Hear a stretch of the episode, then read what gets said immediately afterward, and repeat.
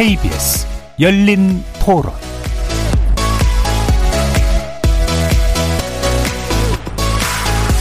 안녕하십니까. KBS 열린 토론 정준희입니다.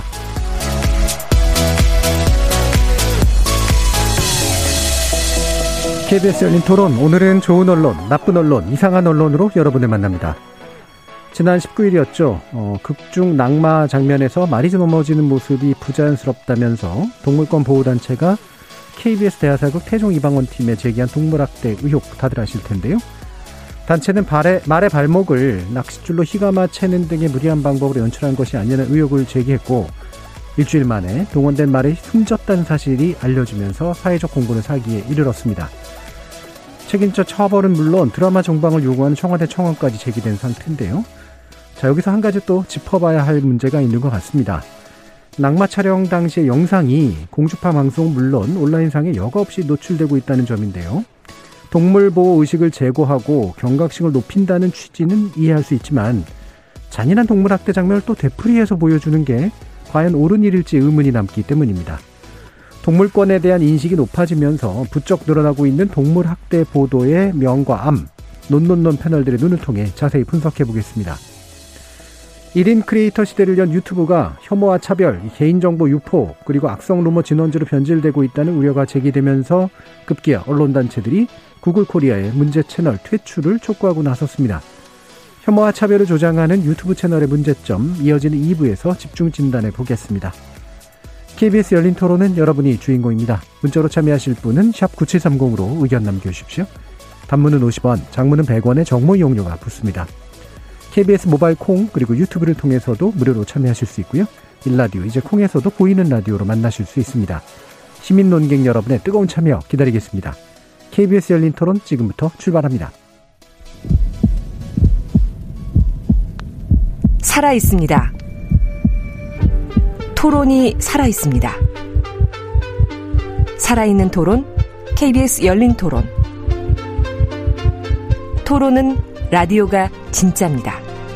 진짜 토론. KBS 열린 토론.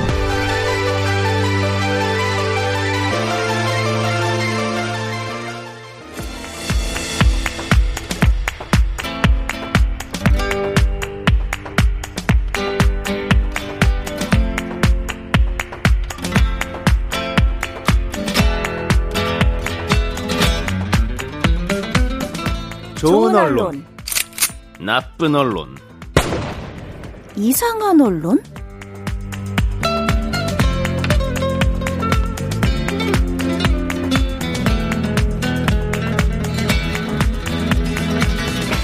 오늘 함께 해 주시는 세 분의 전문가 소개하겠습니다. 이정훈 신한대 리나스타 교양대학 교수 나오셨습니다. 안녕하십니까. 언론인권센터 정책위원이신 정미정 박사 함께 하셨습니다. 안녕하세요. 민동기 미디어 전문기자 자리하셨습니다. 안녕하십니까. 자, 지금 동물권 문제 어 일부에서 좀 살펴보기 할 텐데요. 동물권 문제라기보다는 이제 동물권이 이제 중시되면서 동물이 어 다뤄지는 컨텐츠들이 많이 늘어나고 있고요. 아무래도 동물이 이제 인간의 어떤 하위 부속물이가 아니라 인간과 함께하는 그런 존재로서 인식되는 그런 경향은 분명히 있는 것 같은데 기본적으로 동물 관련 컨텐츠들 많이 보시는지 모르겠어요. 민 기자님 보세요 좀. 저는 많이 봅니다. 어 예. 왜냐하면 제가 집사기 때문에. 집사시군요. 예. 그리고 어 예전부터 좀 많이 봤었고요. 음. 근데 최근 들어서는 조금 이 뉴스라든가 시사 프로그램에 많이 등장을 하잖아요. 예, 예. 저는 그런 장면들은 잘 못 보겠더라고요. 아, 그 학대, 그러니까 학대 당하는 장면 같은 네, 거. 이렇게 예. 블라인드 처리를 모자이크 예, 예. 처리를 하더라도 저는 잘 약간 좀 못 보는 음, 그런 음. 약간 트라우마 비슷한 게 예, 있어가지고. 예. 근데 예전부터 이제 동물 관련 콘텐츠들은 좀 많이 음. 본 편입니다. 예, 동물 관련 컨텐츠 많이 봤는데 시사 뉴스 이런 데서 나오는 동물 관련 보도는 보기가 참 어려워요. 그거는 좀 어렵더라고요. 예. 예. 혹시 인간이 나오는 건 어떠세요? 아, 저, 인간이 그 잔인하게 당하는 장면도 역시 마찬가지신가요? 제가 또 예전에 예. 뭐 교통사고도 한번 크게 당했고 예, 병원 예. 생활을 여러 번 한 적이 있거든요. 그래- 그래서 약간 좀 피라든가 음. 이런 거에 대한 트라우마가. 좀 많은 아, 편이라서. 사람이건 동물이건 약간 그런 거는 약간 제가 좀 못 보는 편입니다. 네.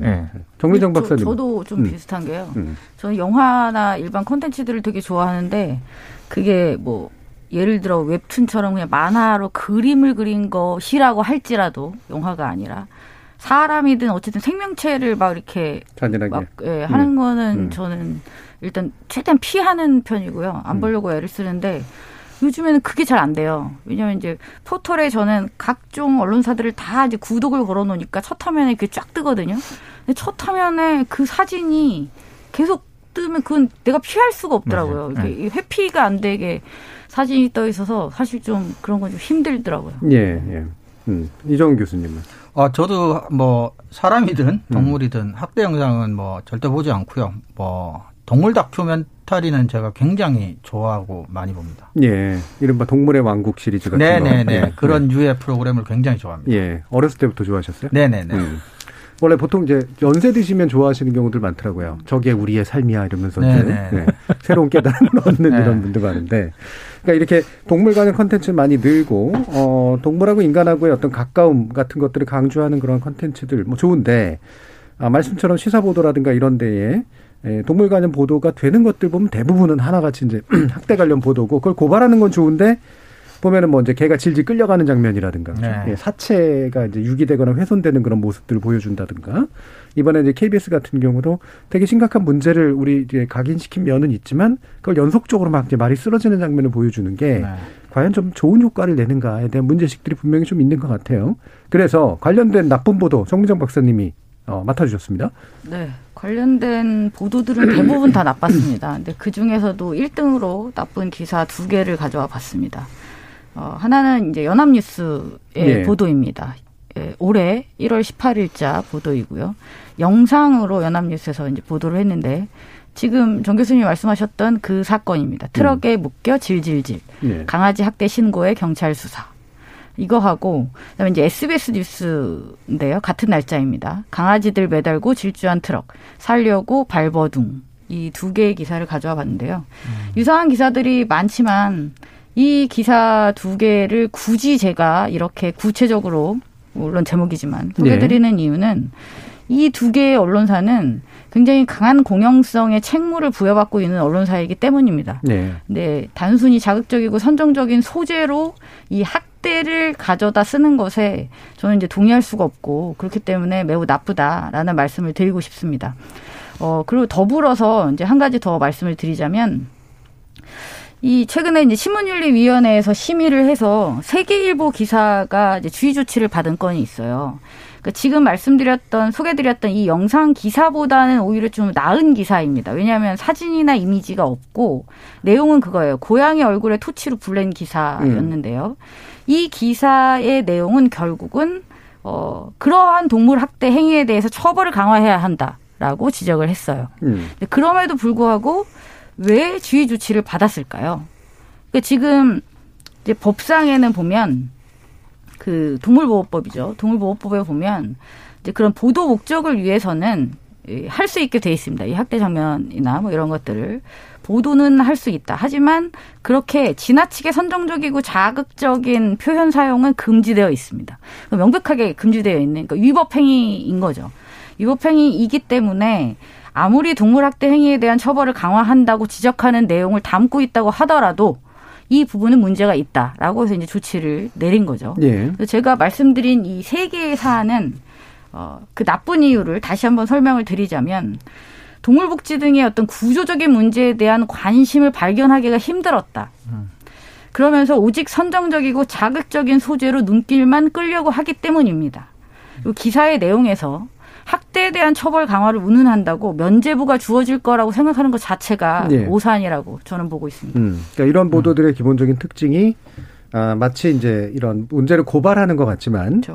알고 보면은 되게 잔인한 장면을 자세히 묘사해서 선정적인 즐거움 같은 것들을 유도하고 그럼으로써 그다 끝에다가 약간의 면제부성으로 그렇죠. 어, 이런 문제를 해결해야 된다. 뭐 이런 식으로 이제 치장하고 있다. 이렇게 보시는 거고 실제로 이제 사례상으로도 어, 신문윤리위원회에서 이것이 문제 있다라고 판결이 났다라는 측면을 이제 강조해 주셨네요. 어, 이정훈 교수님 어떠세요? 그 제가 종종 말씀드리지만 이런 게 이제 의도가 좋다는 거는 어떤 이제 행동으로 이어져서 예. 개선되거나 뭐 음. 이런 걸 바라는 거잖아요. 근데 심리학적으로 봤을 때 적절한 수준의 염려나 불안을 자극하는 정도여야 추가 정보도 알아보고 관심도 갖게 되고 이렇게 되는데 지금 우리가 문제가 되는 이런 영상이나 뉴스처럼 이게 이제 심한 강도의 뭐 공포나 혐오나 분노나 이런 쪽으로까지 가버리면 반응이 예. 이게 이성적으로 개선하려는 이런 연속적인 행위로 이어지지가 않는다는 거죠. 그래서 설령 의도가 선했다 하더라도 그 선한 의도조차도 어, 실현하기 힘든 보도 형태다 이렇게 말씀드릴 의도가 선했다고 생각하지 않습니다. 설- 설령 선했다 하더라도 예, 예, 예. 예, 의도가 뭐 의도에 다- 자체에 대해서 우리가 판단하기는 어렵습니다만 이런 것들이 반복되는 양상. 아까 얘기했던 세 가지 케이스 같은 게 전형적인 마치 동물을 걱정해 주는 듯한 음, 하지만 이제 본심은 그걸 통해서 클릭을 유도하거나 관심을 유도하는 쪽에 있는 예, 이런 보도의 양상들이 이제 나쁜 보도로서 이제 지적이 되고 있는데요. 민동 기자님 이런 거 잘 못 보셨겠네요. 아니 그래도 이게 직업이 직업이다 보니까 예. 볼 수밖에 없는데 이제 예. 지속적으로 오랫동안은 못 보고요. 네.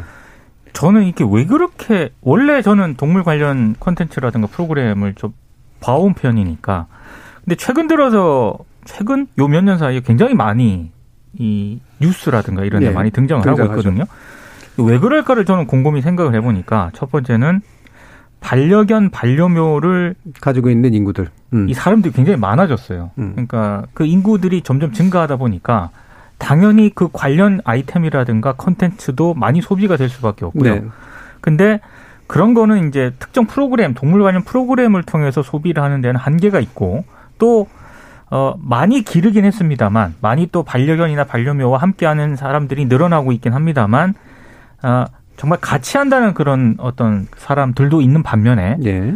이게 무슨 마치 그 스- 소비하듯이 그런 분들도 분명히 있거든요. 그렇죠. 그러다 보니까 충분히 함께 할 수 있는 어떤 그런 반려동물로서의 어떤 그런 존재 이렇게 인식하기보다는 음. 그냥 갖다 실증 나면은 또 뭐 이런 과정에서 이제 동물학대가 저는 발생한다고 보거든요. 그러니까 그런 것들이 너무 많이 발생을 하면서 어 그런 뉴스들이 소비가 되기 시작을 한 거고 음. 그리고 저는 어 이게 약간 좀 악순환이라고 생각을 하는데 그런 거에 대해서 사람들이 많이 분노를 하잖아요. 많이 분노를 하고 아니 어떻게 저럴 수가 있어라고 얘기를 하고 많은 뉴스를 또 클릭을 하는데 대부분 뉴스가 거기서 끝나요. 예. 그리고 그런 것들이 너무 광범위하고 너무 반복적으로 지속이 되다 보니까 저조차도 저는 그런 걸 잘 못 보는 사람인데도 어느 정도는 그런 학대 장면들이 익숙해지기 시작하는 음. 겁니다. 음. 저는 그게 가장 무섭더라고요. 예. 이제 저 정도 학대 장면이 뭐 블라인드 처리하고 이렇게 해도 뭐 그러려니 이렇게 이제 어느 분 순간부터 제가 인식을 하기 시작했는데 그런 측면에서 봤을 때는 정말로 이 동물학대 장면을 이렇게 블라인드를 처리한다고 하더라도 그렇게 계속 내보내는 게 저널리즘으로서 얼마나 의미가 있는 행동인가는 한 번쯤은 생각해 볼 필요가 있는 것 같아요. 예, 예, 예. 자, 어떠세요? 정미정 박사님. 자, 이런 요- 유형의 보도들, 아, 상당히 심각한 문제가 있는데, 이게 결국 이제 아동 학대 보도하고도 양상이 사실 좀 비슷해 보여요. 솔직히 말하면. 예. 그렇죠. 그 저는 그 특히 이건 이제 약간 좀 다를 수 있겠지만 어 픽션 그 드라마나 영화에서 극적인 장치를 위해서 어쩔 수 없이 들어가는 잔인한 장면들이 많이 있습니다. 그렇죠? 그게 이제 아동인 경우도 있고 인간인 경우도 이제 되게 많아요. 저는 웬만하면 극적인 장치로 활용되는 경우에 있어서는 심의 규정을 엄격하게 적용하지 않는 쪽을 선호하는 편이었어요. 저 예, 개인적으로. 허구, 허구적인 경우에는. 네네. 어, 그렇지만 사람이 거기서 직접 다치거나 죽진 않거든요. 음. 근데 물론 배우들을 그런 식으로 또다시 어, 잘못되게 대하는 사례도 또 있습니다. 그건 별개로 하고.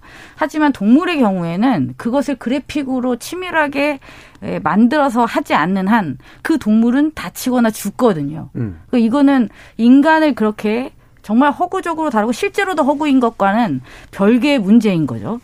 그렇게 심각한 사안을 보도를 하는 데 있어서 그걸 반복해서 보여주는 것은 이건 명백한 심의 규정 위반입니다. 예, 예. 네.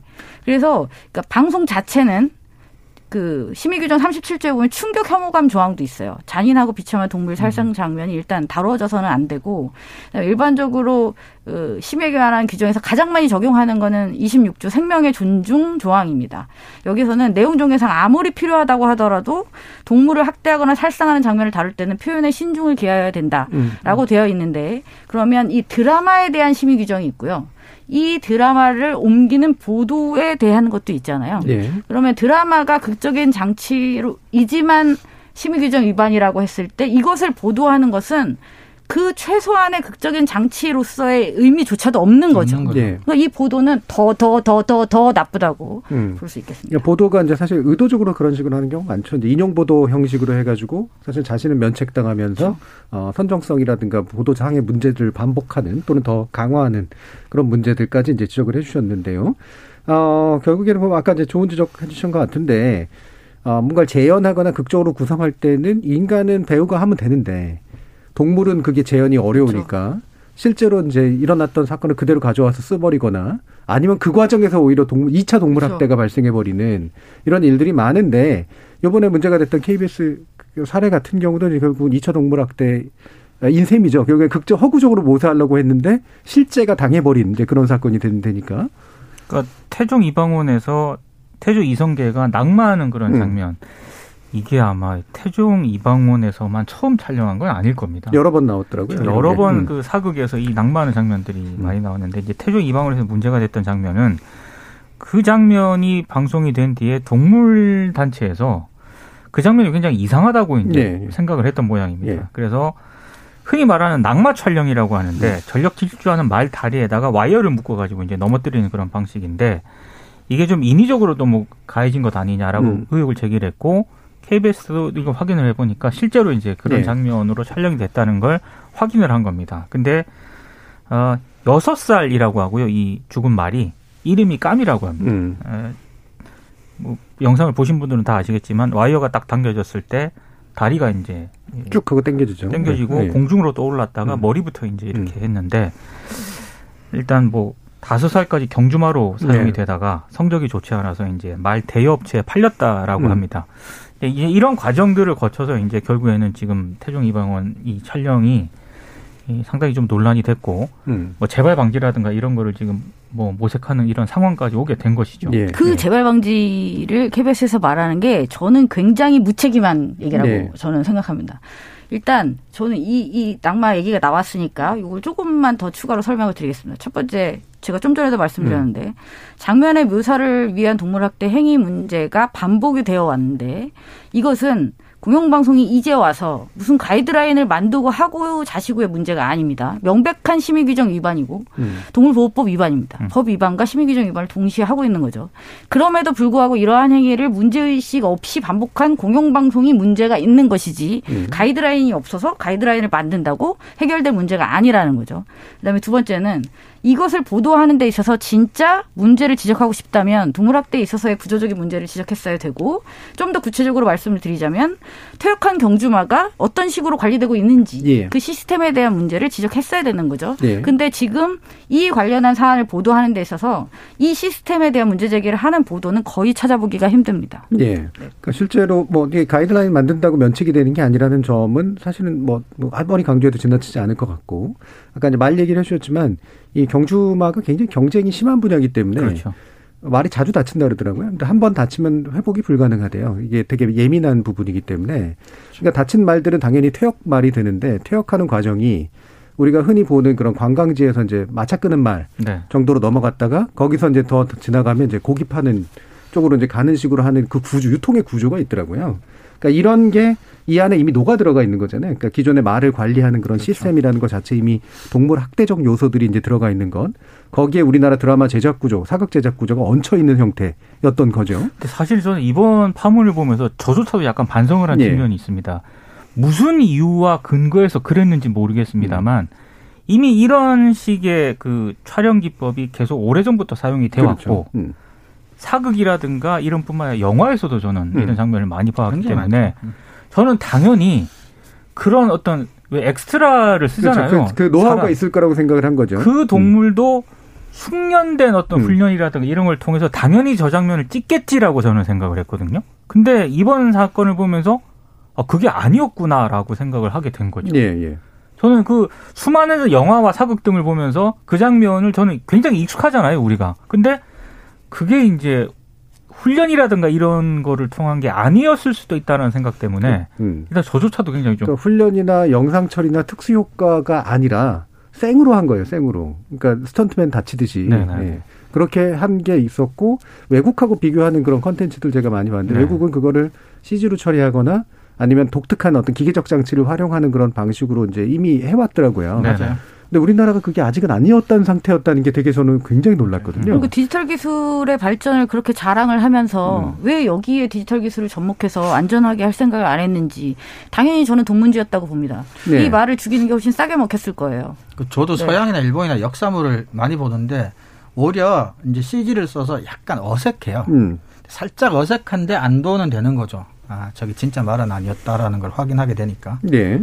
자, 굳이 진짜 음. 말을 써야 될 이유는 정말 저도 잘 음. 모르겠어요. 그래서 여러 가지로 어, 좀 민낯이 드러난 건데, 그러니까 이게 아, 이 정도 수준이었구나라고. 그리고 아까 이제 정윤정 말씀도 말씀드렸지 이게 상당 부분 비용 문제일 가능성이 높은, 그렇죠. 싸게 먹히는 쪽으로 했을 가능성이 되게 높다라는 거고, 그래서 더 개탄스러운데, 자, 근데 이거에 대한 보도들의 이상함을 짚어주셨어요, 민동 기자님이. 이상한 보도보다는 솔직히 이 관련 보도는 그냥 정말 단순하게 음, 반복적으로 이런 거를 보도하는 경향이 많았고요. 희한하게도 어, 상당 부분의 기사들이 그 영상을 또 음, 이렇게 본문 안에 다 집어넣어 가지고 집어넣죠. 네. 굳이 그 영상을 안 보고 싶은데 보게 만드는 그런 그렇죠. 예 이런 또 지금 현상을 좀 경험을 했는데 제가 원래 준비한 건 두 가지였는데 두 가지 기사를 제가 여러 번 봤거든요. 예. 근데 한 기사를 또 여러 번 읽어 보니까 음. 좀 이해가 갈 수도 있겠다 싶어서 아, 이상한 게 좀 헷갈렸나요? 아, 헷갈린 게 아니라 굳이 아 이 기사를 계속 읽어보니까 뭐 나름 이해는 할 수도 있겠다 싶어서 예. 어, 한 가지만 제가 예, 예, 예. 언급을 하도록 하겠습니다. 스포티비 뉴스라는 그 매체에서 보도를 한 건데요. 제목을 제가 읽어드리면은 왜 이상한지 다 아실 겁니다. 음. 주사국 안에 차예련까지 불똥, 악플, 테, 악플 테러로 번진 태종 이방원 동물학대 논란입니다. 예. 아, 이 기사에서는 뭐 배우 주상욱 씨 같은 경우에는 태종 이방원의 주연으로 예. 지금 참여하고 있는 그런 배우인데 에, 남편인 주상욱이 책물, 최근 동물학대 논란에 휘말린 태종 이방원의 주인공인데 차예련 씨 같은 경우에는 해당 작품과 접점이 전혀 없지만 주상욱의 아내인 만큼 함께 책임을 통감해야 된다. 이런 식으로 이제 네티즌들이 공격을 예, 예. 하고 있다라는 겁니다. 물론 이 기사는 아, 이런 테러가 악플 테러다. 그래서 어, 좀 문제가 있다라는 결론을 내리긴 합니다만 굳이 이렇게 문제가 있는 네티즌들의 공격을 이렇게 제목까지 이렇게 해서 보도를 하면서 굳이 또 이렇게 기사화하는 거는 정말 좀 아무리 읽어봐도 이 기사는 이해를 할 수가 없는 예. 정말 이상한 될 보도라고. 생각합니다. 예. 그 이상한 보도 우리 그 여러분들께서 찍어주실 때 나오는 패턴들이 요 안에 고스란히 좀 들어가 있네요. 그러니까 검색에 잘 걸리게 만들기 위해서 이것저것 다 그겁니다. 넣고 네. 그렇죠. 논점이 불분명하고 제목에 예. 다 들어가 있습니다. 음, 걱정해 주상. 주는 것 같지만 사실 알고 보면 즐기고 있는 이런 식에 주상욱, 가깝네요. 차예련, 태종 이방원, 네. 동물학대 음. 다 들어가 있습니다. 음, 네. 이정훈 교수님.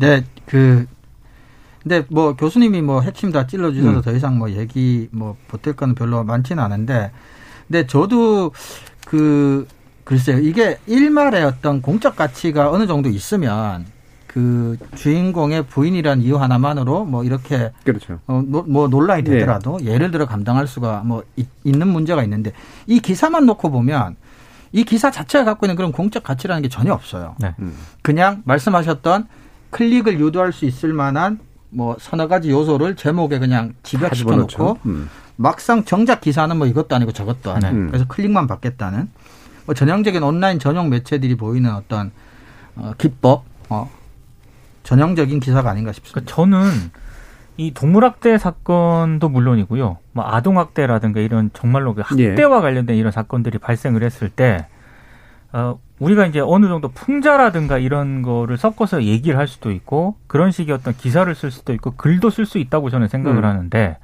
근데 학대와 관련해서는요, 저는 쉽게 말해서 예능의 어떤 버전은 들어가면 안 된다라고 생각해요. 이건 네. 정말 다큐로 어, 접근을 해야 되는 사안이라고 그렇죠. 생각을 이른바. 연성화를 하면 안 되는 주제 중에 하나인데. 네. 근데 이 네. 기사는 아무리 클릭을 유도하는 그런 제목으로 흔히 말해서 이제 음. 예, 낚시성 어떤 기사라고 생각을 한다 하더라도 저는 그렇게 해야 될 사안이 있고 예. 그러지 말아야 될 사안이 분명히 있다고 보거든요. 음. 근데 이건 그러지 말아야 될 사안인 거죠. 예. 그 예전에 뭐 예를 들면 연예인이 극단적인 선택을 한 부분에 대해서 기사 나올 때 보통 또 이런 식으로 많이 네, 나오잖아요. 네. 그렇죠. 어뷰징하는 네. 어뷰징의 대상도 좀 적어도 좀 선이 있지 않느냐라는 거고 이거는 학대가 들어가는 건 그러지 하면 안 되는 부분인 것 같다. 예. 정미정 박사님. 왜 연예인을 이렇게 다루어도 된다고 생각하는지 음. 저는 그 기본적인 인권 의식도 없는 기사라고 생각합니다. 아까 이정 교수님도 말씀을 주셨지만 이 기사는 뉴스 가치가 없어요. 이게 어떤 뭐 우리가 알아야 할 어떤 정보를 전혀 제공하고 있지 않습니다. 그리고 심지어 그냥 모르는 게 나은 내용들입니다. 일부 악플이 있을 수는 있어요. 예. 그 악플이 잘했다는 것도 아니고 인정한다는 것도 아니지만 그럼 그대로 그냥 놔두면 되는 그렇죠. 거지. 음. 이것을 보도해서 우리한테 알려 알리는 것은 마치 그 악플이 가지고 있는 목표와 비슷하다는 이 기사도 그렇죠. 그런 느낌을 주는 것 같습니다. 그렇죠. 예, 이 악플의 문제를 서로 지적하는 보도 논조를 잡았다고 하더라도 이걸 읽은 사람이 그럼 가가지고 네. 차유란 씨를 보호해줘야겠다라든가 네.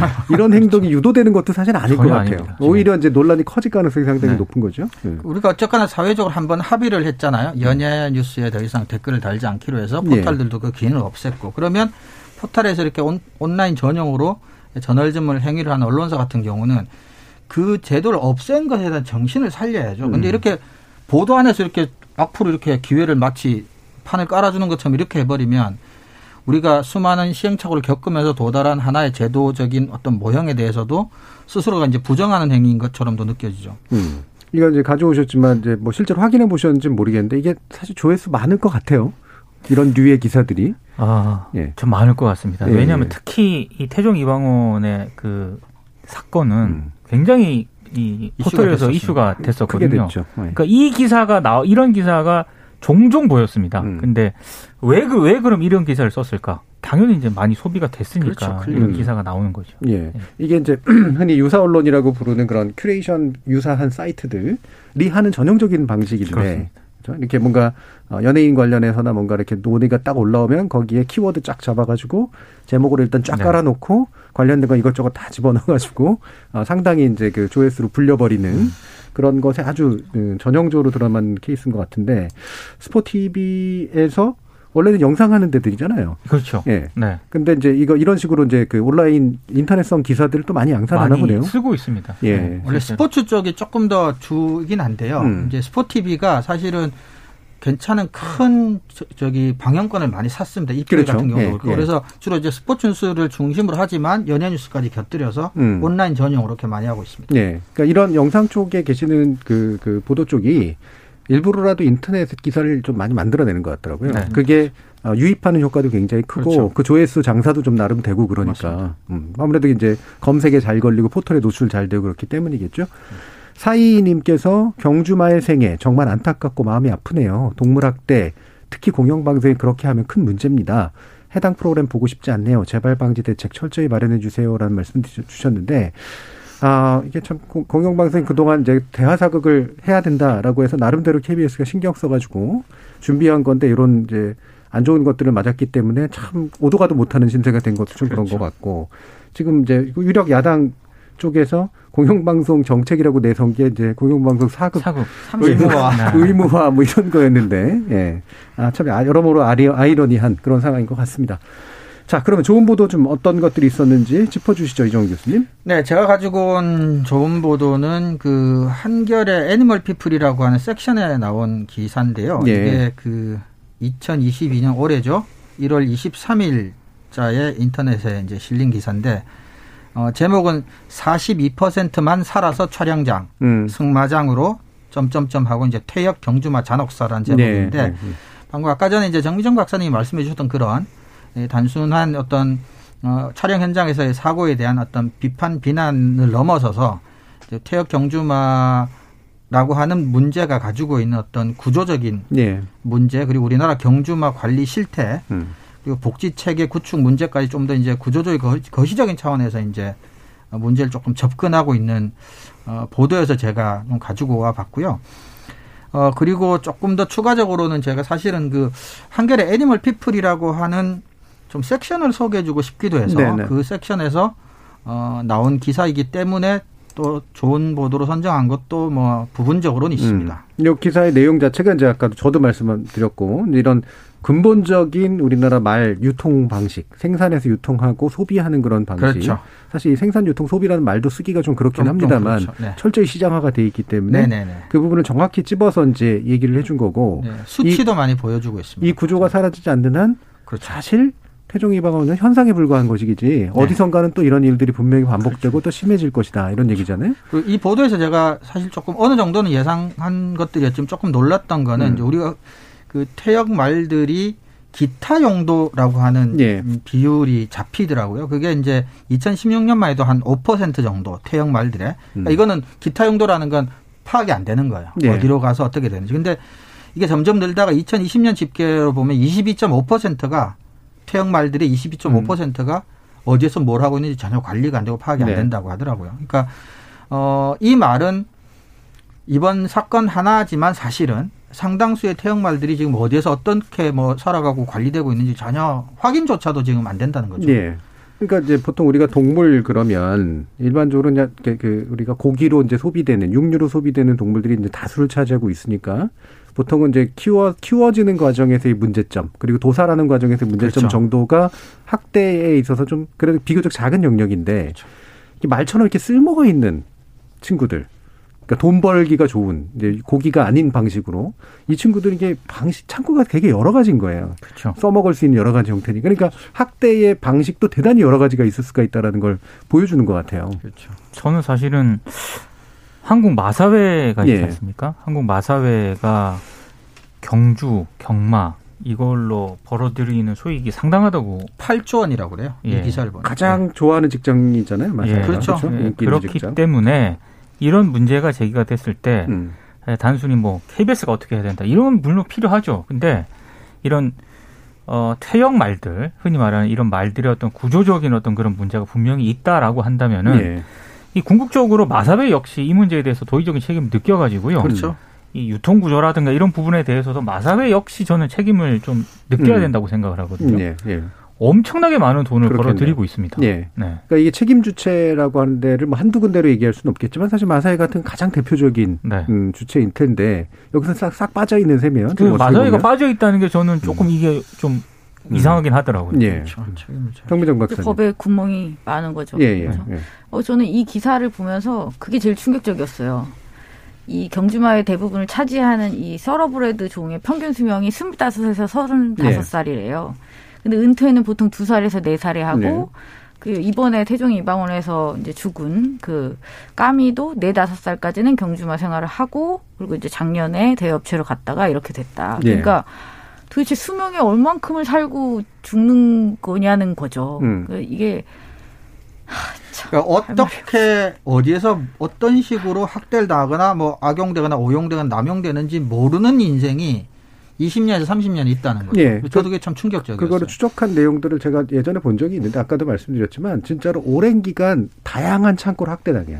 예. 그러니까 음. 처음에 쓸모 있던 이렇게 부가가치를 만들어낼 수 있는 건 경주마대가 제일 크고 그 다음에가 이렇게 대여당한 관광용으로. 대여당했을 네. 때.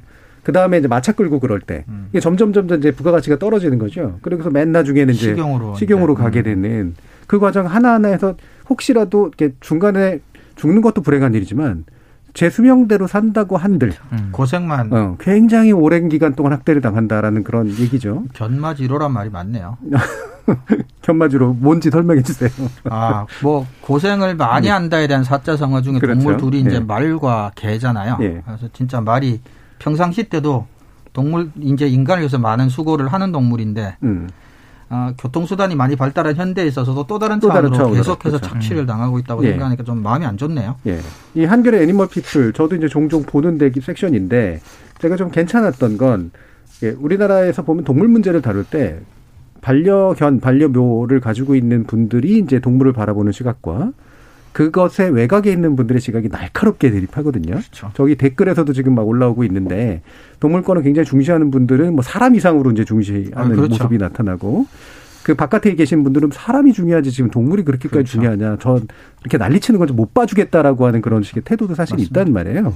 근데 그러다 보니까 이게 동물에 대한 논의 자체가 대단히 비합리적인 선을 만들고 있는데 애니멀 피플이 혹시라도 거기에 좀 약간 숟가락을 얹는 모양새인가라는 생각을 했었는데 들여다보면 이제 어. 확실히 좀 사회 구조적인 문제라든가 이런 네. 것들에 굉장히 많이 관심을 가지고 있죠. 그래서 맞습니다. 아마 소개하고 싶으셨던 것 같아요. 네, 그래서 방금 말씀하셨다시피 이제 안에 세부 섹션이 이제 반려동물 섹션도 있고 음. 뭐 농장동물 우리가 이제 흔히 말하는 이제 공장형 도축 사업 뭐 그런 것들도 있지만 어 인간과 동물 생태와 진화, 야생동물 이런 다른 섹션들을 보면 어, 일단 구조 그냥 전 일단 우리 생태계에서 인간이 자연과 함께 어우러져 살아가야 된다는 전제 안에서 이루어지는 다양한 모습들을 전해주고요. 그리고 제 직업적인 특성이기도 하지만 또 얘가 은근히 너무 어렵지 않은 어, 생물학 진화론 관련 지식을 좀 전해주는 예. 기사들도 굉장히 많아요. 예를 들어 제가 어릴 때 가장 음, 밤잠 설쳤던 것 중에 하나가 갑자기 동물 다큐멘터리를 보다가 허퍼호브라는 고래가 바닷속에서 밤에 어떻게 잠을 잘까 너무 걱정이 돼서 그날 밤은 유독 심해져서 밤잠을 설친 적이 있었어요. 음. 그러니까 그런 것들에 그 정도의 호기심 같은 것들을 잘 풀어줘요. 그래서 저는 굉장히 흥미롭게 봅니다. 그래서 이거 어, 어떻게 자는데요? 고래는 수면 가까이에서 어. 서서 아주 짧게 잡니다. 예. 그래서 그 고래의 그 피로 회복 물질 같은 것들을 미군이 추출해서 특수부대들한테 이제 잠 안 오게 하는 약으로도 음. 하고 그래서 가장 한국스러운 게 그걸 또 불법으로 한때 음. 음, 강남의. 고3 어머님들이 또 밀수를 했다라는 보도가 나와서 또 그게 사실인지 아닌지는 모르겠지만 예. 고래는 재밌게도 뇌를 번갈아가면서 쉬는 네, 네, 그런 뇌를 반만 쉬고 음. 반은 있기 때문에 음. 이제 조금이라도 내려오면 또 올라가고 이런 걸 음. 한다 그러더라고요. 그래서 이제 안심을 했죠. 근데 그걸 알기까지는 한 20년 넘게 걸렸습니다. 계속 불안했었죠. 걱정도 하고. 근데 이걸 네. 보면 예, 그래서 아까 말 이거는 그래서 그렇게까지 막 동물 동물 동물 하는 섹션은 또 아니에요. 예. 그래서 그 중요한 게 이제 이거죠. 이제 동물권의 논자들에 대해서 반감을 가지고 있는 분들의 흔한 논리가 지금 아프리카라든가 우리나라에도 못 먹고 못 사는 애들 좀 수두룩한데 동물한테 그 비싼 거 이렇게 먹여가면서까지 우리 애기 우리 애기 그러는 게 나는 꼴사납다라고 하는 아, 태도를 뭐 가지고 있는 많잖아요. 네. 실제로 이제 동물을 중시하시는 분들 가운데 오히려 사람의 권리에 대해서는 되게 상대적으로 약하게 보시는 분들도 있긴 있는데 그렇죠. 근데 제대로 동물권을 이해하시는 분들은 결국 약자에 대한 이해잖아요. 그렇죠. 인간의 확대 역사라는 건 결국 약자에 대한 확대 역사고 인간과 동물의 차이도 사실은 별거 없기 때문에 결국 인간이라는 이름으로 이제 동물이라는 약자를 착취하는 행위에 대해서 이제 경각심 불러일으키는 것들인데 그렇죠. 그게 결국은 인간 사회를 더 풍요롭게 만드는 거니까. 그리고 무엇보다 우리 코로나 19도 우리가 지금 겪고 있지만 이제는 인류가 인류를 위해서 예. 동물이나 자연한테 지금까지 했던 방식으로 대해서는 그렇죠. 인류 자체의 생존이 더 이상 네. 가능하지 않은 상태까지 왔기 네. 때문에 인간을 위해서라도 어, 동물과 자연에게는 음. 지금과 같은 형태로 대해서는 이제 안 될 필요가 있다고 봅니다. 그리고 예. 동물에 대해서 이렇게 좀 부정적으로 보시는 분들이 뭐 여러 이유가 있겠지만 저는 미디어의 영향도 좀 있는 것 같아요. 네. 이를테면 반려견, 반려묘 이런 걸 할 때도 어, 물론 일부긴 하게, 하기, 하겠습니다만 뭐 특정 종이라든가 음. 어, 뭐 펫샵이라든가 그렇죠. 이런 데서 이제 이걸 선호하시는 분들 이제 그런 것 때문에 반감을 가지시는 네, 분들도 네. 있거든요. 그러니까 사실 동물권이라고 하는 게 반려견 반려묘라고 하는 게 다 그런 건 아닙니다. 그러니까 음. 저만 하더라도 유기묘를 예, 이루고. 있거든요. 네. 음.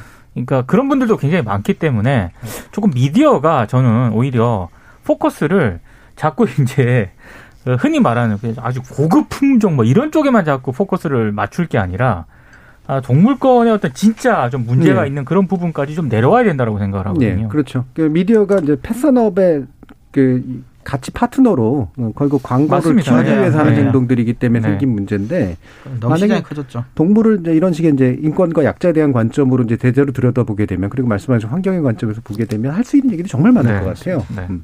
어떠세요, 정민정 박사님? 그런 관점이 있다면 전 음. 아동 학대 보도도 그런 식으로는 못할 거라고 음. 그렇죠. 생각합니다. 아, 그렇죠. 예, 마찬가지죠. 이거는 일맥상통하는 부분이 있다고 예. 봅니다. 약자에 대한 태도의 문제죠. 약자에 대한 태도로 동물을 바라보고 어린아이를 바라보고 뭐 이를테면 성별의 측면에 있어서 상대적 그렇죠. 약자로서의 그렇죠. 뭐 여성이라든가 또는 제3의 성들을 바라보고 이런 식의 문제들로 이해를 하면 이게 이제 결국은 아, 동물만의 문제가 아니다라는 점 아마 오늘 논의를 통해 가지고 좀 더 명확히 할 수 있었던 것 같습니다. 자, 일부에서 어, 동물권에 대한 인식이 늘어나면서 생기고 있는 동물 동물 보도가 과연 동물권을 제대로 보장하는데 도움이 되는 보도였나 한번 짚어봤고요. 이어지는 2부에서는 이게 아마 차별과 혐오의 문제로 또 연장될 수 있을 것 같습니다. 아, 일단 1부는 여기서 마치고 2부에서 다시 찾아뵙도록 하겠습니다. 여러분은 KBS 열린 토론과 함께하고 계십니다. 살아 있습니다. 토론이 살아 있습니다. 살아있는 토론, KBS 열린 토론. 토론은 라디오가 진짜입니다. 진짜 토론, KBS 열린 토론.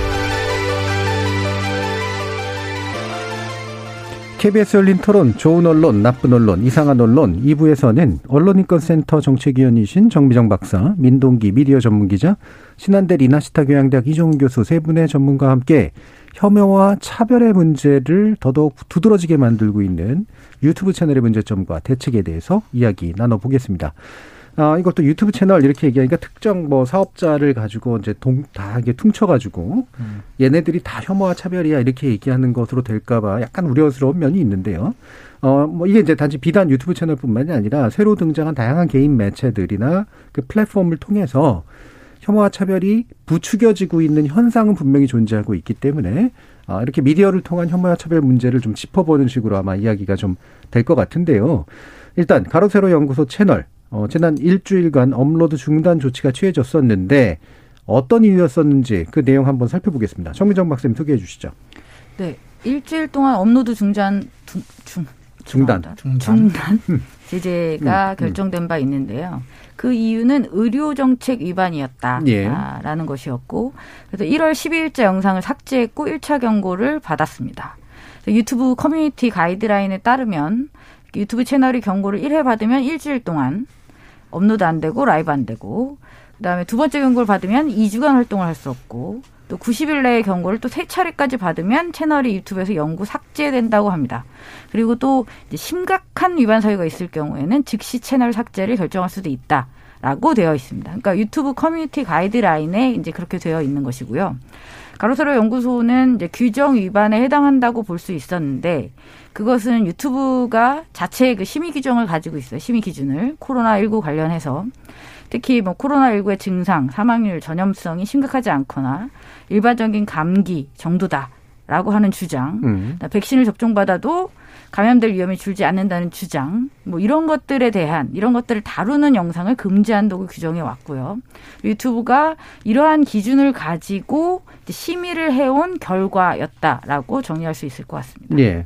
그러니까 이게 이제 커뮤니티 가이드라인이라고 되어 있지만 결국 유튜브가 자발적으로 만들어낸 그렇죠. 일종의 어, 자체 규제책 그렇죠. 정도죠. 그래서 네. 국가가 개입한 형태는 아니고 그 안에 의료 정책이라는 정책이 있는데 거기를 위반했다. 다시 말하면 그릇된 코로나19 관련이나 백신 관련된 정보를 유포시키는 바로서 심각한 공중보건의 위험을 어, 촉진할 수 있다라고 봤다는 거죠. 그렇죠. 자, 근데 이제 일반적인 제재 방식이라는 게 우리가 흔히 노딱이라고 부르는 광고 못 붙이게 하는 그런 것도 있고 지금은 이거 업로드 중단 조치잖아요. 그다음에 이제 채널 폐쇄라든가 아마 이런 식의 이제 일들도 있을 텐데 그런 식의 제재가 좀 다양하게 이제 작동하고 있는지 어떻게 보세요? 음, 지금 유튜브 그러니까 음. 구글 구글이죠. 네. 네. 구글이죠. 그러니까 글로벌 빅테크 기업이잖아요. 음. 전 세계적으로 사실 유튜브가 품고 있는 컨텐츠는 굉장히 많습니다. 물론 이제 유튜브만 이렇지는 않습니다. 아까 서두에 정 교수님도 설명을 음. 해주셨지만 비단 유튜브만의 문제는 아니지만 가장 커다란 플랫폼으로서 어, 굉장히 많은 콘텐츠를 품고 있고 그 컨텐츠 중에 일부는 굉장히 이제 나쁜 컨텐츠들이 있는 거죠. 여기서 이제 나쁘다는 정도는 이제 차이가 있을 겁니다. 네. 명백한 위법인 경우에는 우리나라 같은 경우에 방심위에 의해서 이제 통제를 받을 수 있습니다. 하지만 위법의 정도가 논쟁의 여지가 있는 수준 일 경우에는 표현의 자유라는 이유로 정부에서는 손을 댈 수 없게 되어 있습니다. 그럴 때 이제 자체적으로 유튜브와 같은 플랫폼 사업자가 어느 정도는 이제 통제를 해야 된다라는 것이 지금 전 세계적으로 팽배해 있는 어 어느 정도 합의가 된 동의되는 수준이고요. 그러니까 그런 수준에 맞춰서 이런 유튜브와 같은 플랫폼 사업자들이 자체 기준을 계속 추가해서 만들고 있는 상황입니다. 그리고 네. 저는 이런 음, 나쁜 콘텐츠들이 양산되는 이런 상황에서 사업자가 자율적으로 조치를 취하는 것은 일단 긍정적으로 음. 평가해야 된다라고 저는 생각합니다. 네. 그것이 아니라면 그럼 정부의 제재가 어, 타당하냐 이거는 정말 논쟁의 여지가 음. 굉장히 음. 많은 부분이기 때문에 사업자가 자체적으로 하는 것은 일견 타당하다. 그렇다면 왜 타당한가? 왜냐하면 돈을 쉐어하기 때문입니다. 음. 나쁜 콘텐츠로 돈을 많이 법니다. 그리고 그 버는 돈은 유튜브와 나눠 갔습니다. 그러니까 유튜브는 다시 말하자면 그 나쁜 컨텐츠를 통해서 스스로가 돈을 벌고 있는 것입니다. 음. 돈을 나쁜 짓을 해서 돈을 벌지 말아야 되기 때문에 책임을 져야 되는 것이고 그 책임의 이유가 이런 식의 심의 조치를 내릴 수 있는 것이라면 저는 적극적으로 찬성하는 네. 바입니다. 자, 그래서 위법하다라고 하는 건 예를 들면 이제 뭐 마약을 뭐 그렇죠. 선전한다든가 테러 행위를 뭐 이렇게 조장한다라든가 뭐 이런 것들이고 그건 당연히 제재가 이제 법적으로 일어나는데 그 외의 영역에 있어서 자율적으로 규제할 수밖에 없는 그런 상태. 그래서 그 자율이 필요하다라는 지금 견해를 주셨어요. 다른 두 분은 어떻게 생각하세요? 그 저도 개인적으로는 사실은 뭐 SNS나 유튜브 같은 뭐 흔히 말하는 1인 미디어 뭐 여기에 표현의 자유를 어 공적으로 제재하는 것에 대해서는 어 근본적으로는 좀 부정적인 시각을 가지고는 있지만 예. 정 박사님 말씀하셨지만 사실은 유튜브 같은 경우는 특히 이제 막대한 부를 축적을 하고 이것으로 개인이지만 돈을 벌잖아요. 가로세로 연구소 같은 경우도 슈퍼챗을 엄청나게 받는 음, 것으로 알고 있는데 그럴 경우에는 그 무제한적인 보호를 받는 순수한 표현물인가에 대해서도 저는 살짝 의구심도 사실은 들고요. 또 그런 점에서는 어떤 형태로건 이제 국가가 뭐 법적인 제재를 하는 것에 있어서 어- 어느 정도의 문제가 있다고 했을 때 유튜브가 사실 이렇게 자율적으로 제재 조치를 가하는 건 저는 어 좀 오히려 늦은 감도 없지 않아 있고 어 이런 정도의 어 자율적인 규제조차도 없으면 그냥 개인의 표현물이다라는 이유로만 무작정 보호해 주기에는 좀 공적으로 이렇게 부정적인 효과도 너무 많고 사회적인 영향도 이제 너무 커졌고 또 아까도 말했지만 돈도 너무 많이 벌고 있기 때문에 어, 자율 규제를 조금 더 강화하는 형태로 가서 어떤 형태로건 무작정 내버려 두기에는 조금 너무 심한 상황까지 오지 않았나 그런 생각이 예, 듭니다. 예. 민디 기자님.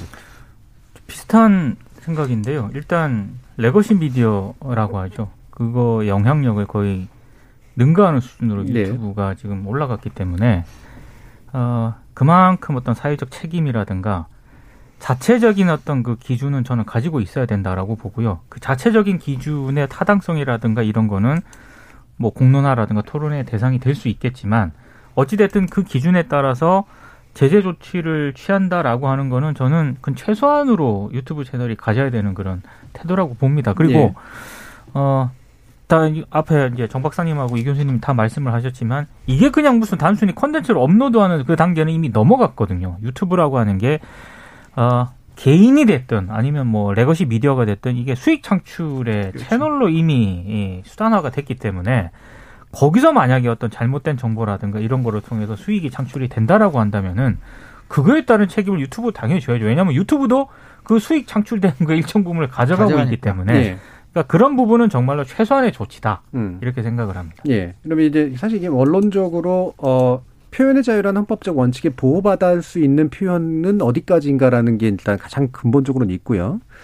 두 번째로 이제 법이 작동해야 되느냐, 자율적으로 해야 되느냐라는 것도 있고, 지금 유튜브라고 하는 존재의 특수성에 또 문제도 있는 것 같아요. 어, 아까 이제 정 박사님도 얘기해 주셨지만, 어, 방송 같은 경우에는 텔레비전이나 라디오는 명확히 방송 심의라고 하는 이제 제재의 방식들이 저- 존재하고, 언론 같은 경우에 언론 중재위원회라고 하는 어, 내용적인 어떤 그 심의까지는 아니긴 하지만 일종의 이제 그 불만 처리를 할 수 있는 그런 기관이 있는데 인터넷은 이제 인터넷도 이제 방송통신심의위원회에서 원래는 작동을 하긴 하죠. 근데 유튜브는 이제 국내에 있는 이제 소재를 두지 않은 그러니까 서버를 국내에 두지 않은 경우에는 그게 어 인터넷 일반적인 어떤 심의라든가 이런 것들로 작동할 수 없는 영역이 이제 일부 존재하잖아요.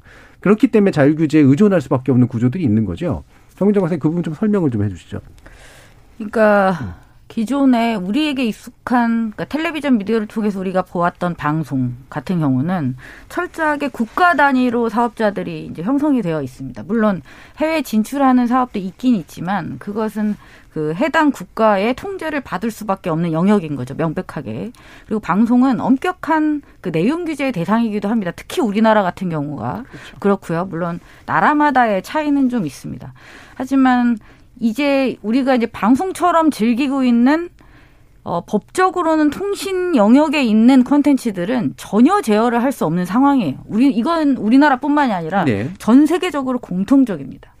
어, 그런데 그렇기 때문에 그냥 놔둬도 되느냐? 그건 그렇지 않죠. 왜냐하면 전 세계적으로 또 동일한 문제의식을 가지게 됐어요. 왜냐하면 우리나라뿐만이 아니라 외국도 예전에 왜 페이스북에서 테러를 생중계했다가 문제가 되었던 영상이 있었잖아요. 그런 식으로 그것이 어느 국가냐를 떠나서 이런 글로벌 빅테크 기업, 특히 플랫폼 사업자에 얹혀지는 콘텐츠들이 굉장히 나쁜 이 범죄의 수준을 넘어서는 어마어마한 콘텐츠들이 많이 담기게 되면서 어 그게 유럽이든 미국이든 어느 나라든 이제 고민을 하게 되는 거죠. 이게 통신이라고 해서 그냥 놔둘 수 있는 것은 아니다. 하지만 그렇다고 이 모든 표현의 자유의 영역을 어디까지 개입할 수 있을 것이냐. 그것은 아직 정돈이 되어 있지는 않습니다. 네, 네. 근데 제가 고민하는 부분은 그런 부분이죠. 특히 이렇게 유튜브 같은 글로벌 빅테크 기업을 상대하기 위해서는 우리도 글로벌해져야 된다는 거죠. 음. 그러니까 우리나라에 방송통신심의위원회가 있다면 외국에도 그 어떤 기관들이 뭔가를 이렇게 바라보고 있는 예. 그 기관들이 있을 거예요. 그 기관들의 국제 공조가 좀 더 적극적으로 필요하다. 음. 그래서 특히 우리나라의 그런 전담 조직, 방송통신심의위원회 같은 조직이 다른 나라들의 조직과 함께 유기적으로 논의를 끌어서 글로벌 빅테크 기업과 함께 협상이든 그게 무엇이든 논의를 지속적으로 끌어가야 한다. 그러니까 이게 지금 가로세로 연구소 하나 잡는 것으로 끝나는 문제가 아니라는 건 이미 음. 아마 다 아실 겁니다. 예. 굉장히 종류가 다르게 장르도 다양하게 깊이도 다른 아주 폭력적이고 혐오와 차별을 담고 있는 콘텐츠들이 굉장히 많습니다. 그럼 이거는 장기적으로 또 적극적으로 이 문제를 풀어나가야 하며 국제 공조가 없이는 풀 수 없다. 그러니까 정부에 의한 입법도 저는 필요하다고 보고요. 자율심의 체계가 좀 더 적극적으로 작동해야 된다고 보고요. 그리고 마지막으로 정말 적극적인 보도를 통한 공론화 역시 이루어져야 한다라고 네. 생각합니다. 그러니까 이게 사실은 약간 어려운 얘기긴 합니다만, 그러니까 이런 표현처럼 이제 문화적 표현물의 경우에는 표현의 자유를 제한할 수 있는데, 그러니까 표현의 자유를 제한하기 위한 근거는 각국의 문화적 요건이나 헌법적 그 어떤 장비들이 다르기 때문에 그래서 철저히 각 개별 국가의 판단에 맡겨놓는 그렇죠. 게 이제 지금까지 이제 사법적 전통이었던 거잖아요. 왜냐하면 한국 사회에서는 예를 들면은 어 이런 음란 표현물에 대해서 굉장히 민감한 나라인데 옆 나라 같은 경우에 음란 표현이 상당히 네. 덜 민감하잖아요. 근데 그거를 동일한 잣대로 이제 글로벌하게 평가할 수가 없기 때문에 그래서 개별 나라들의 문화적인 특수성을 중시한다라는 게 현재까지의 작동의 논리였는데 이거를 이제 정문정 박사님 말씀해 주신 것처럼 글로벌 기업들이 나타나는데 글로벌하게 그런 보편적인 어떤 원칙을 만들지 않으면 안 되는 상황이 왔지만 이게 참 어려운, 어려운 이제 그런 조건에 이제 처한 거죠. 자, 이런 부분들 어떤 견해들을 가지고 계신지 어떤 것들은 좀 그래도 문제가 아니냐, 보편적이지 않느냐 이런 생각들을 하시는지 최근에 사례 보면서 생각하시는 것들 있으세요? 예를 들면 사생활 정보라든가 뭐 이런 식의 것들부터 해서 저는 일단은 아까 우리가 지금 처음에 사례로 얘기했던 가로세로 연구소 업로드 중단 조처 같은 뭐 요즘 상황이긴 하지만 어떤 이런 국가적인 재난이나 사회적인 재난과 관련해서 뭐 코로나 19와 관련해서 이런 문제 같은 경우는 좀 글로벌하게 좀 뭔가 합의할 수 있는 부분이 있을 것 같고요. 또 네. 기본적인 어떤 인권의 문제 같은 것들도 저는 합의가 조금 가능할 것 같아요. 음. 그리고 어 우리가 문화적인 요인이라고 생각했는데 그런 것들은 솔직히 말씀드려서 합의를 하긴 좀 힘든 영역은 분명히 있을 것 같아요. 네. 그렇지만 뭐 보편적인 인권 그리고 그런 것들은 그러기 위해서는 사실 우리나라에서 차별금지법 같은 것들이 보편적인 그렇죠. 입법이 돼서 네. 이게 이미 입법이 돼 있는 다른 나라들하고 기본적인 인권 감수성이나 어떤 입법 수준을 맞춰놓고 네네. 이렇게 큰 틀은 좀 합의를 하고 구체적인 것들은 좀 각자 가져가는 이런 형태로 좀 이원화시켜서 접근할 필요가 있지 않나 싶습니다. 예, 민기자님. 그러니까 굉장히 좀 문화적인 측면은 이거는 어째 어째 어째 어찌 보면 이게 보편적인 기준을 마련을 하게 되면 대단히, 그거는 예. 어 폭력적인 어떤 기준이 될 수도 있습니다. 이게 예. 그렇지 않은 나라에 대해서는 근데 저는 보편적인 기준을 만들 수 있는 어떤 그 요소들은 좀 있다고 봐요. 음. 가장 가장 흔하게 예를 들 수 있는 게 지금 백신.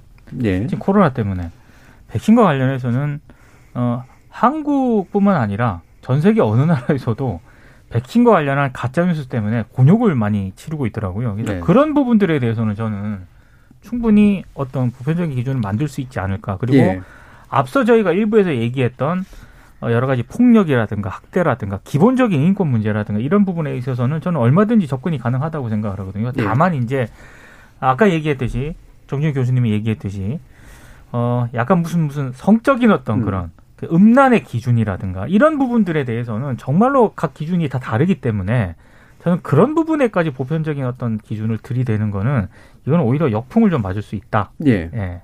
그러니까 예를 들면은 이제 혐오 차별 이렇게 얘기하면은 특히 인종적인 것에 관련된 문제라든가 이런 것들은 유럽은 대체로 이제 그 나치를 경험한 그렇죠. 나라들이니까 그렇죠. 그래서 그 부분에 대해서 강력하게 표현 통제를 해야 된다는 쪽에 동의하는 입장이라면 미국 같은 경우에는 그게 안 좋은 걸 알지만 어, 걔네 헌법, 수정헌법 1조에 위배되는 것이기 때문에 그렇죠. 따라서 이거는 그냥 표현의 자유 영역성에 속한다라고 보는 또 이런 입장이란 말이에요. 네. 그래서 그 증오 폭력에 대해서는 이게 저, 저, 그 뭔가 제재를 하지만 증오적 표현에 대해서는 제재를 못하는 그런 상태 이렇게 돼 있는 거죠. 그래서 같은 인권을 바라보는 데 있어서도 이런 혐오나 차별에 대해서 또 나라별로도 또 이제 다른 영역들이 좀 있고 과학 문제 우리 우리가 보기에는 백신 문제라든가 이제 과학 문제는 굉장히 비과학적인 것들을 차단해야 된다라고 생각하지만 어 과학적 논쟁으로 만들어 버리는 그 수단들이 굉장히 많잖아요. 그렇죠. 그렇죠? 특히 미국에는 공, 공식 교육안에서도 음. 한때 뭐 창조론을 과학적으로 그렇죠. 예. 뭐 설명하는 과- 뭐 필수 과목으로 뭐 추진하려고 했던 그런 움직임도 한때 있었던 나라 부시 정부 때. 음. 그래서 과학이라고 하는 것도 사실은 일정 정도 문화화돼 있는 부분이 있기 예. 때문에 어, 사실은 좀 어렵긴 어렵죠. 근데 정 박사님의 취지는 그런 것 같아요. 음. 이게 그 제재의 기준도 물론 중요한데 그 문제의 핵심인 기업 자체가 워낙 글로벌한 기업이다 보니까 예. 개별 국가 단위로 어떻게 협상을 하거나 이렇게 제재를 하는데 한계가 너무 많기 때문에 협상력을 키우기 위해서라도 공통된 조- 뭐 조직이나 기구를 하나 가지고 상대할 필요는 있다라는 생각은 들어요. 근데 예. 세부적으로 들어가면 정 교수님 말씀하셨던 굉장히 이제 머리가 아프죠. 복잡해지죠. 예. 네, 머리가 아프죠. 그래서 이제 이런 게 이제 어려운 말로 이제 글로벌 거버넌스라고 이제 표현을 하잖아요. 이게 그렇죠. government는 이제 국가의 통제지만 거버넌스는 우리가 협치라는 표현도 썼었지만 전 세계적으로 국가 기구가 아닌 그러니까 비정부 기구 같은 것들이 모여서 뭔가 압력을 행사하고 그렇죠. 그걸로 이제 각각의 거버먼트들이 협상을 하거나 또는 법을 만들거나 해가지고 문제를 해결하는 것이 어, 최근 시대에 맞다. 이제 이렇게 보는 거고 대표적인 게 바로 이런 유튜브라든가 통신 영역들이 이제 되는 거죠. 그래서 우리나라에서도 구글에 대해서 사회적 책임을 촉구하는 기자회견 이게 시민단체들의 압력 때문이었던 거잖아요. 내용 좀 좀 말씀 주시죠. 그 전국 언론 노조를 비롯해서 언론계 단체들이 그 20일 유튜브 콘텐츠 관리 책임 있는 구글 코리아 본사 앞에서 항의 기자회견을 갖고 공문을 전달했다고 해요.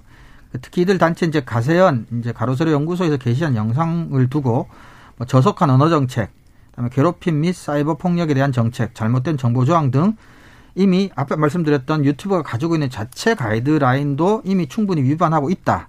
그래서 구글 코리아가 책임 있는 조치를 취하고 위반 여부를 조사해서 어, 규제 절차 검토를 해달라 아, 이렇게 요청을 했습니다. 예.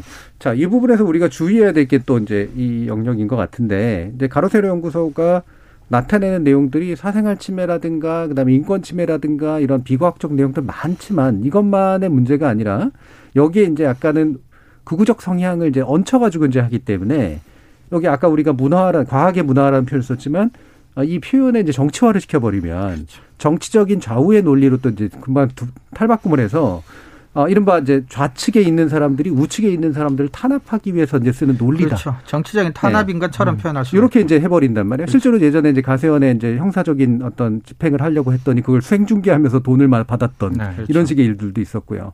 그래서 이게 정치적인 논쟁거리로 뒤 탈바꿈 돼버리는 게 되게 위험한 일이잖아요. 근데 그런 시도들을 많이 하고 있는 것 같아요. 네, 민 기자님 어떠세요? 그러니까 그거는 아 뭐 과도기적인 현상이라고 표현을 하는 게 적절한지 모르겠습니다만 어찌 됐든 그 아까 정준희 교수님 미국의 수정헌법 말씀하셨잖아요. 이게 정치적인 어떤 그런 영역이 들어가게 되면은 정말 표현의 자유라는 그 헌법적 그 테두리에 내에서 이게 논의가 들어갈 수밖에 없거든요. 그렇죠. 예. 그러니까 좌냐 우냐 이걸 떠나가지고 아니 우리는 이런 주장을 하고 있는데 왜 그걸 탄압하려 하냐 이런 음. 식으로 그렇죠. 예, 대응을 했을 때 이걸 반박할 수 있는 사실 논리적 근거를 찾기는 어렵습니다. 네, 예, 네. 그렇기 때문에 저는 어떤 정부라든가 이런 이게 최소한 덜 개입해야 된다라고 생각을 하지만 그럼에도 불구하고 우리가 이 시점에서 한번 고민해 봐야 될 시점 어, 뭐라고 생각하냐면은 최소한 레거시 미디어가 어떤 사회적 담론이라든가 사회적 의제 같은 거를 형성을 하고 지금보다 훨씬 영향력이 있을 때에는요. 우리가 흔히 이렇게 술자리에서는 또 개인적으로는 뭐 온갖 얘기를 다 하지 않습니까? 예, 이런 것들이 어 공적인 어떤 그런 이 유통 경로를 통해서 주장은 좀 안 되는 측면이 있었다라고 생각을 예. 해요. 그러니까 흔히 말해서 거리낌 없이 자신의 속내가 사회적으로 유통이 되지는 않았는데 아, 유튜브 흔히 말하는 1인 미디어 시대에는 본인의 생각이 그것이 뭐 극우적인 형태건 극좌적인 형태건 아니면 어떤 혐오적인 표현을 동반을 하더라도 그냥 다 표현할 수 있는 시대가 돼버렸거든요. 음. 그러니까 이거를 무제한적으로 그럼 허용을 할 것이냐? 예. 저는 그건 아니라고 봅니다. 예. 그렇기 때문에 이게 그러면 어떤 가이드라인을 마련할래? 이렇게 묻는다면 이건 굉장히 어려워요. 어렵긴 하지만 최소한 가로세로 연구소를 비롯한 이런 채널들이 혐오라든가 어떤 구구적 시각을 뭐 거리낌 없이 이렇게 방송을 통해서 표현하는 것 이거를 표현의 자유의 영역이라고만 또 치부하기에는 네. 굉장히 좀 문제가 많기 때문에 어떤 기준으로 이걸 뭐 제재를 해야 된다라고 얘기하는 상당히 어렵긴 합니다만 음. 그거를 그냥 표현의 자유의 영역으로 묻기에는 상당히 조금 문제가 있다. 예. 네. 그러니까 이게 참 난감한 게 이제 그런 영역이에요. 우리는 인권 하면 되게 보편적이다, 과학 하면 되게 보편적이다. 그리고 혐오 차별 당연히 인권적 관점에서 그다음에 비과학적 내용, 과학적 관점에서 배제되는 게 맞지 않느냐라고 하지만 이게 역사적으로 보면 그것이 되게 보편적이다라고 하는 이념을 만들어낸 게 리버럴들이란 말이에요. 그러니까 그 당시로선 진보였던 그렇죠. 거죠. 근데 지금은 이제 이게 진보 자체로만 보기는 어렵지만, 그러니까 리버럴하지 않은 사람들에게는 이게 정치의 문제가 되는 거예요. 네. 그래서 자신의 비과학이 왜 과학이 아니냐라든가, 아, 내가 혐오하고 차별할 권리는 어떻게 보편적 인권의 영역에 속하는 게 아니냐라든가 이런 식으로 이제 정치화 시켜버리는 시도들을 많이 하고 지금 이제 어, 유럽이라든가 아니면 미국 같은데 한국 같은 데서도 이제 그런 다시 이제 이른바 백래시가 불어서 그런 리버럴한 가치가 보편적이지 않다라고 이제 그 하는 그런 운동, 정치적인 반항 이런 것들이 좀 많아지고 있는 거 그리고 그거를 유튜브 같은 공간에서 굉장히 활성화시키고 있는 거 이제 이게 굉장히 좀 난감한 문제인 것 같아요. 저는 음. 그 국제공조 이슈를 국제공조의 중요성을 아까 말씀드렸지만 국제공조를 이루어야 되는 공통적인 이슈는 최소한의 것으로 잡을 수 있다고 봅니다. 특히 지금과 같은 전 세계적인 재난 상황에서 저는 네. 당연히 그걸 모을 수 있다고 보고요. 그다음에 그래서 저는 그 보편적인 어떤 가치는 최소한으로 좁힐 필요는 있죠. 그렇죠. 하지만 각 국가별로 떨어져 있는 어떤 문화적인 가치 아니면 국가별로 처해 있는 사회적 역사적인 맥락에서 추구하는 어떤 기준 이런 것들은 국가 단위로 법이 입법이 이루어질 수밖에 없다. 그렇다면 외국에서도 이제 차별 금지와 관련된 법들이 많이 입법이 됐잖아요. 그럼 우리도 그게 논의될 필요가 있는 거죠. 근데 거기서 우리나라는 아직도 입법을 못 하는 것이 그 보편의 동의가 아직 이루어지지 않았다라고 저는 보는데 음. 어떤 수준이든 이게 이루어져야 이게 일반법으로서 저는 작동을 해야만 위법한 부분에 대한 어떤 심의가 아니라 위법은 아예 그냥 그렇죠. 제낄 뭐 수가 있으니까. 그러니까 일단 보편으로 해서 그렇죠. 이것을 제낄 수가 있는 거니까요. 그 부분에 대한 논의가 좀 더 좀 빨리 이루어져야 된다라고 보고요. 그 다음에 논 이제 논할 수 있는 가치가 있는 것들 있지 않습니까? 정말 민감하고 너와 나의 차이가 있고 막 이런 이런 것들 이런 것들은 정말 자율심의 체제에서 이루어질 수밖에 없다면 이용자 위원회 등을 뭐 의무화하던가 하는 네, 방식으로 우리 스스로가 논의의 장을 넓게 가져서 계속 논의를 하는 거죠. 그러면서 맞춰가는 방향 음. 뭐 이 정도가 있을 수 있을 것 같습니다. 그러니까 국제적으로 통용될 수 있는 그러니까 불법이라고 하는 것에 아주 작은 기준은 일단은 다 같이 만들어주고 그렇죠. 어, 어차피 논쟁의 여지가 있는 건 자유규제할 수밖에 없는데 그렇죠. 자유규제 그냥 하라고 하는 게 아니라 큰 플랫폼 기업들은 그 이용자위원회를 반드시 설치해서 그렇죠.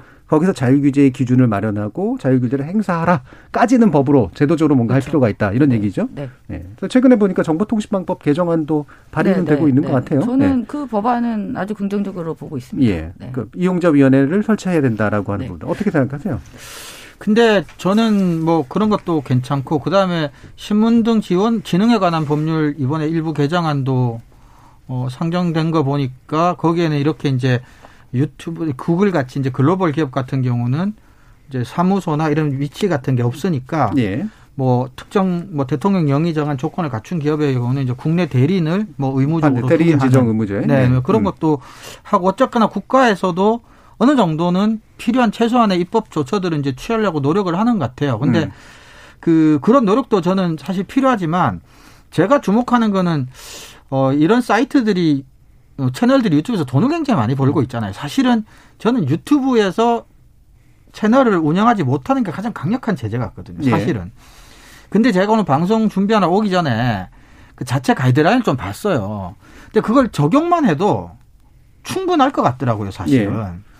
그래서 이제 구글이 안 하는 것라고 밖에는 이제 뭐 볼 수는 없는데 그게 말씀드렸다시피 일부 퍼센테이지를 자기들 가져가기 때문일 텐데, 예. 그래서 음.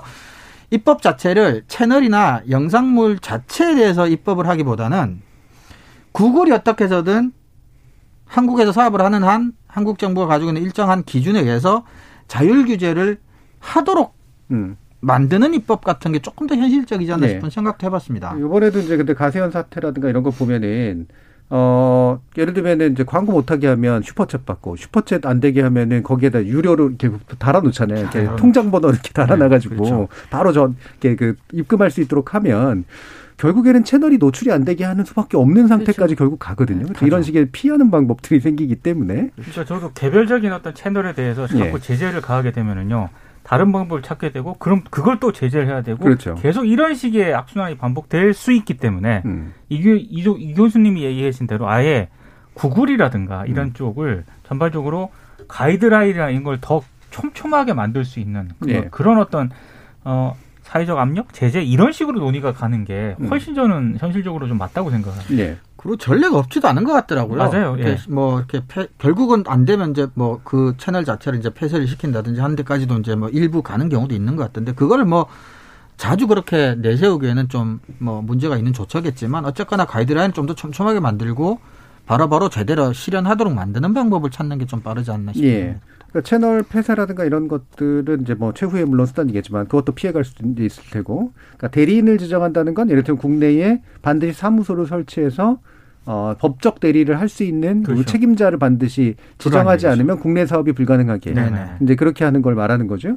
네. 그리고 이용자 위원회라고 하는 건 아, 우리 지금 이제 포털 같은 데 설치되어 있고 있는 것처럼 뭐 각계에 있는 사람들을 쭉 모아서 거기서 뭔가 규범들을 만들어서 그 규범을 적용하는 그런 방식일 텐데 그 부분에 대한 간단한 조언해 주시면 어, 조언으로 마무리해 주시면 좋을 것 같습니다. 어떠세요? 그러니까 저는 그것이 대단한 전문성을 필요로 하는 영역이라고 생각하지는 않습니다. 음. 정말 이용자 스스로들의 아주 다양한 대표성을 띤 다수의 사람들이 모여서 의견을 모을 수 있는 방식으로 위원회가 조직되어야 한다고 생각합니다. 예. 그런 위원회가 대, 그 대표성이 중요하지. 그렇죠. 전문성이라든가 깊이가 반드시 그렇죠. 필요한 건 아니다. 저는 특히 이 인터넷 영역에선 더더욱 그렇다고 생각합니다. 음, 일반적인 상식의 기준에서 기준을 정해도 전 충분하다고 봅니다. 네. 음. 이용자 위원회를 만약에 이제 구성을 한다. 또 무슨 교수 변호사로 그 그렇게 하면 안 된다는 거죠. 그 얘기를 하고 싶습니다. 여당 야당 뭐 이런 거 들어가면 그러니까요. 그렇죠. 제 말이 그 말이에요. 제발 그런 방식은 좀 피했으면 좋겠습니다. 네. 정치적 추천이라든가 이른바 네. 이제 그 어떤 뭐 학회니 뭐니 이런 데들 네. 하지 말고 정말로 평범한 사람들의 상식이 방영될 수 있는 그런 체제를 만들자라고 하는 그런 조언으로 오늘 논의를 마쳐야 될 것 같습니다. 자, KBS 열린 토론 어, 금요일마다 만나는 매주 금요일은 아니지만 격주로 만나는 어, 논논논 코너는 이것으로 모두 마무리할까 하는데요. 오늘 함께해 주신 민동기 미디어 전문 기자, 신한대 리나시타 교양대학 이정훈 교수, 그리고 언론인권센터 정책위원이신 정미정 박사 세 분 모두 수고하셨습니다. 감사합니다. 고맙습니다. 감사합니다. 고맙습니다.